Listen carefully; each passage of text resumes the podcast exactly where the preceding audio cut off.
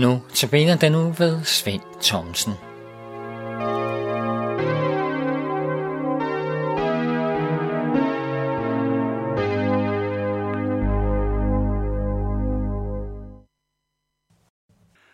så har jeg også et kerneord til dagens andagt, og det er jeg taget fra Bibel og hentet det fra det gamle testamente i Esajas bog, og det er fra det 43. kapitel, vers 4. Her står, du er dyrbar i mine øjne, højt agtet, og jeg elsker dig.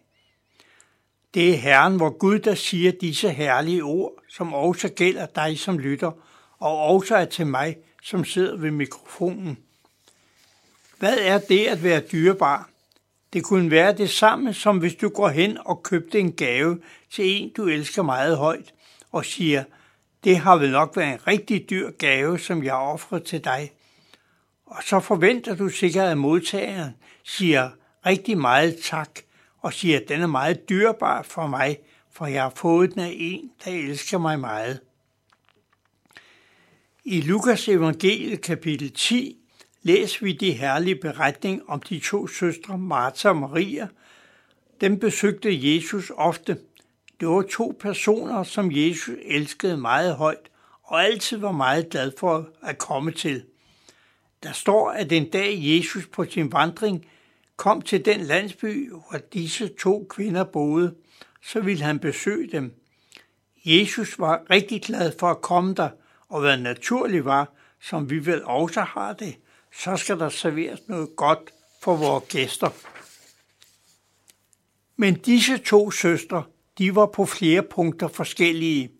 Den ene kunne sætte sig og lytte til, hvad gæsten havde at fortælle eller sige, mod mod den anden altid havde så travlt med at rette an og servere.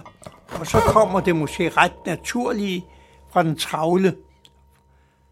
Hvorfor skal jeg altid lave det hele? og hun siger til søsteren, kunne du ikke komme og hjælpe lidt til? Har vi det ikke også sådan en gang imellem? Hvorfor skal det hvile på den ene, hvis vi er to? Så kan vi vel også hjælpes ad. Men i dette tilfælde var det noget ganske specielt. Martha og Maria, de boede sammen, men de var lidt forskellige i gøremål, og måske også i temperament, og det kan jo også være sådan andre steder. Mennesker kan synes ens med at have vidt forskellige udstråling og måder at gribe tingene an på. Da Jesus besøgte disse to søstre, blev han også opmærksom på dette. For Marthas udtalelse til sin søster bemærkede han, og derfor siger han til Martha, Martha, Martha, du gør dig bekymringer og er urolig for mange ting men et er nødvendigt. Maria har valgt den gode del, og den skal ikke tages fra hende. Det er en alvorlig påmindelse også til dig og mig, at vi skal passe på ikke at give os i lag med så mange ting, så mange gøremål, at vi forsømmer den tid, vi skal bruge til at læse og fordybe os i Guds ord, men at vi giver os tid til daglig at læse i vores Bibel og giver os tid til bøn. Det er så godt at vide, at her er der ikke afsat noget tidspunkt til besøgstid. Her kan vi komme når som helst.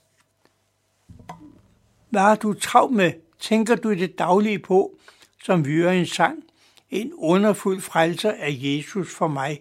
Han kendte den nød, jeg var i. Og i sidste vers et trøstens ord.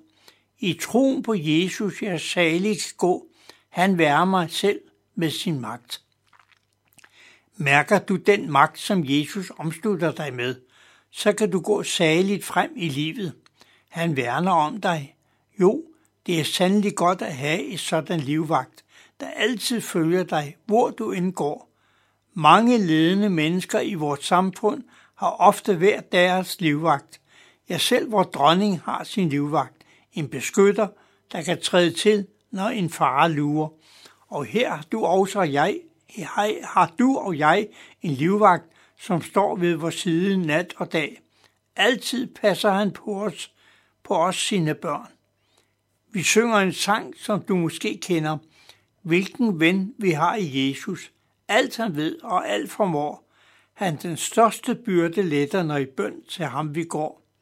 Agt men tit, hvor fred forstyrres. Sov og møje bliver vor løn, blot fordi vi ikke bringer alle ting til ham i bøn. Og i et af versene står der, selv når kæres ven dig svigter, aldrig svigte vil Guds søn. Jesus er den bedste tilflugt, til ham i bøn du går. Kan en sådan ven du finde som Guds egen kære søn? Nej, han, Jesus, er den bedste tilflugt, og til ham kan vi altid komme i bøn. Ofte kan man høre mennesker udtale, jeg er ikke sådan ligefrem nogen kristen, men jeg beder dig ind imellem, når jeg synes, at der er noget, jeg behøver hjælp til. Men er det nok? Det tror jeg ikke, for vi må komme så langt, at det må være den daglige kontakt, vi har med vor Herre og Frelser. Så vil vi mærke det langt tydeligere, den kraft, den hjælp, det er at være Guds barn. Kerneord, som jeg mindede om i begyndelsen, vil jeg nævne igen. Som jeg nævnte, er det hentet fra det gamle testamente og står i Esajas bog kapitel 43, det fjerde vers. Og der står, for du er dyrebar i mine øjne, højt agtet, og jeg elsker dig. Og kære Jesus, vi vil takke dig for også hilsen og ordet, du har bragt i denne dag. Vil du velsigne os og give os, at vi må huske på, hvor godt det er at være sammen med dig, lytte til dig og læse i den hellige skrift. Amen.